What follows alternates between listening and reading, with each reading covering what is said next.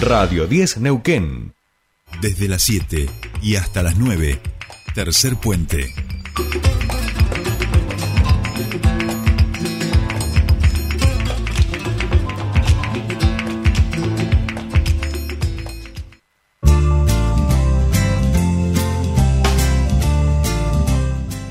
Bien, continuamos con más tercer puente y nos vamos a eh, aquí a nuestra ciudad donde en el día de hoy van a estar realizando un abrazo solidario a la torre que fue usurpada por la dictadura. Hablamos de la torre de periodistas. Nosotros estamos en comunicación con el secretario general del sindicato de prensa, Flavio Ramírez. ¿Cómo va? Bienvenido a Tercer Puente. Sole te saluda. Que se Sole, buen día, bien, acá estamos, preparando justamente la actividad de la que estabas hablando.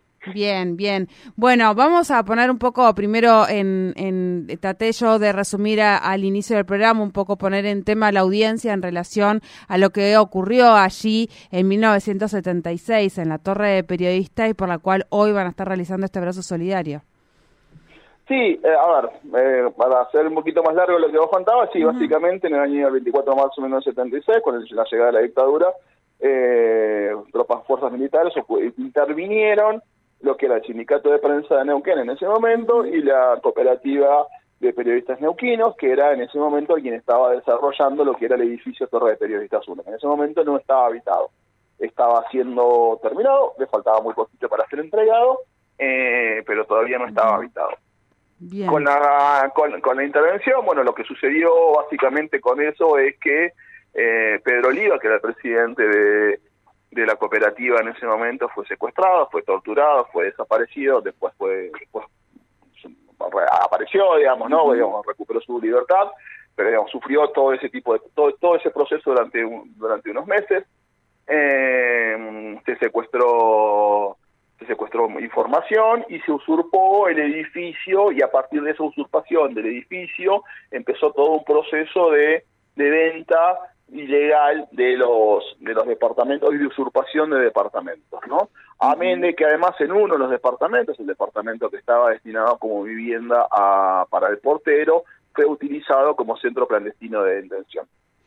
Eh, entre el complejo de la torre eh, no es solamente el edificio, sino que es el edificio, los dos locales comerciales que están abajo, uno pertenecía al sindicato de prensa, otro pertenecía al sindicato de gráfico, lo que hoy es el garage iba, iba a ser el centro cultural, eh, que, iba a ser el primer centro cultural de la ciudad de Neuquén en ese momento, y además pegado al edificio, sobre la calle Periodistas Neuquinos, hay una torre, que hoy hay una torre, que es un edificio de estacionamiento, con un salón de eventos, bueno, ese, ese complejo estaba, como era, como parte del proyecto, justamente para hacer el estacionamiento del edificio. Bueno, ni el salón, ni, ni los dos salones, ni ese edificio, ni el centro cultural funcionan como tales, sino que fueron vendidos de forma separada, de manera irregular, a otras, a otras personas. ¿Por qué lo decimos de manera irregular? Porque quien detentaba la titularidad del edificio en ese momento, más allá de la cooperativa, era el banco hipotecario quien era el que había financiado la obra, ¿no? eh, y sabiendo de esta situación, entregó las escrituras a los a quienes compraron de buena fe o no, no importa, y nosotros no, estamos actuando sobre eso, sobre ellos en este caso, estos, tanto los departamentos como, como estos, este, este, terreno, que en ese momento era un terreno, y los, y los locales y el salón. en realidad el garage no se fue, no fue vendido, sino que fue utilizado como garage en vez de como centro cultural, pero sí sé que el consorcio sí eh, utilizó, sí administró el garage porque alquilaba los espacios y demás, con lo cual hacía un usufructo de ese espacio. eh, con los años, algunos propietarios originales, algunos beneficiarios originales pudieron acceder en su momento al, departamento, otros llegada de la democracia lograron lograron lograron este, volver a sus departamentos, pero muchos otros, la inmensa mayoría no. Eh, con el tiempo muchos departamentos fueron comprados y vendidos y hoy en este momento un montón de de propietarios que han comprado sus departamentos de buena fe, eh, pero más allá de esa situación, existen al día de hoy 23 departamentos que están siendo ocupados por miembros, o en realidad por miembros no, que están siendo ocupados por fuerzas de seguridad y de defensa del Estado Nacional, ya sea la Policía Federal, la Gendarmería, Prefectura o el propio Ejército. Es más, de hecho, en algún momento dado hasta fueron usados por, el, por, por la Marina. Eh, ¿Cómo nosotros enteramos, nos enteramos de esto? Porque allá por, 19, por 2011, 2012, eh, la Policía Federal quiso escriturar los departamentos que tiene en, su posesión y bueno, nosotros nos enteramos y no lo pudieron hacer por la situación irregular en la que se encontraba el acceso a, ese lugar, ¿no? A, a esos departamentos. ¿Cómo habían accedido a esos departamentos? A partir de ahí eh, se inició todo un proceso conducido por Osvaldo Arabarco, el recordado Osvaldo Arabarco, junto con Víctor Reynoso Dante Lombardo, más otros compañeros más que en ese momento todavía estaban activos, que iniciaron una, una denuncia judicial que terminó en una instrucción por un delito de lesa humanidad económico, había cuenta de que hubo o sea, una organización del Estado que usurpó bienes, eh, que secuestró personas y torturó personas para poder acceder a esos bienes. Entonces, por eso es un delito, y a partir de ahí se inicia una instrucción judicial de la causa, que esperemos que en no mucho tiempo más pase a juicio oral. Eh, nosotros como sindicato acompañamos ese proceso y también, bueno, estamos presentados como que somos querellantes de la causa.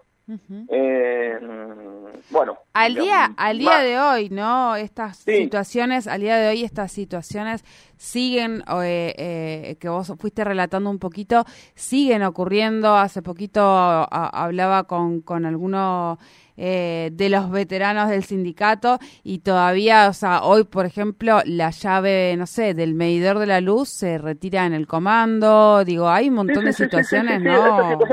Esas situaciones, persisten, digo, de hecho hay 23 departamentos que todavía están en manos de estas fuerzas, con lo cual son quienes además controlan la administración del consorcio, porque tienen 23 votos, básicamente, con una persona tiene 23 votos, entonces administra, administra el consorcio eh, y resuelve de forma media unilateral, digamos, todas las, las, situaciones del edificio. eh, y en este contexto es que, digamos, se han sucedido una serie de situaciones que para nosotros son muy complejas. Eh, una de ellas es el hostigamiento a Víctor Reynoso, que vive en el edificio. Eh, por ejemplo, hoy lo que va a suceder en el edificio es una asamblea de consorcio, en donde en el orden del día está el pedido de votar la eh, el embargo del departamento de Reynoso. Entendemos nosotros, digamos, nuestros asesores, que eso solamente lo puede dictar un juez, no un consorcio. Exacto.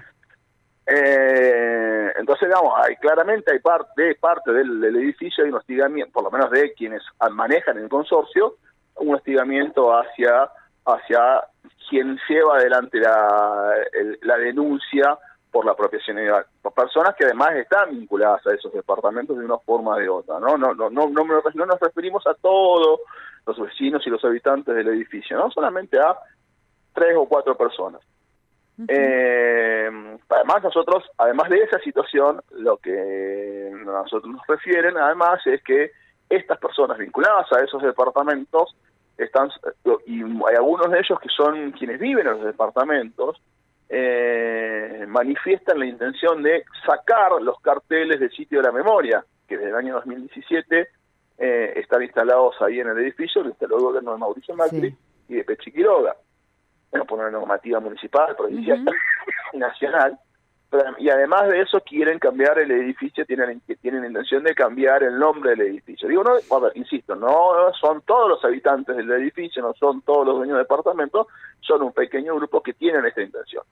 Ante esa información es que nosotros como sindicato, como miembros egresantes de la, de la denuncia por la apropiación, es que nosotros hacemos este abrazo simbólico para impedir que haya cualquier atropello a este sitio de memoria, a, al nombre del edificio y que se acabe el hostigamiento este, que sufre uno de nuestros afiliados, miembro, miembro de la denuncia y habitante del edificio.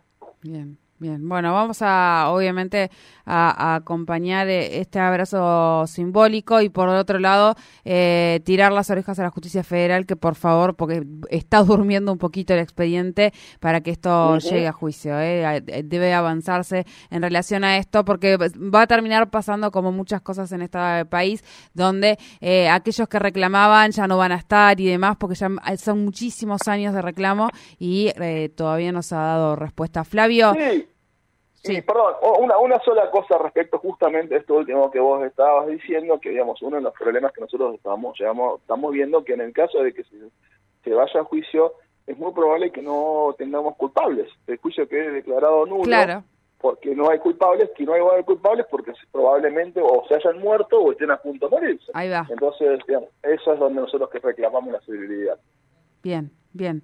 Flavio, muchísimas gracias por tu tiempo con nosotros. Gracias a vos, Soledad. Abrazo. Un abrazo. Hablábamos con Flavio Ramírez, secretario general del Sindicato de Prensa de Neuquén, porque van a estar realizando un abrazo solidario a, la torre de periodistas, esta torre que fue usurpada en 1976. 23 departamentos de ellos fueron repartidos entre eh, personal militar y policial. Eh, hoy todavía están en reclamo. Esto está elevado a la justicia federal. Hay un caso que tiene que ser eh, llevado a juicio y todavía están durmiendo los expedientes allí.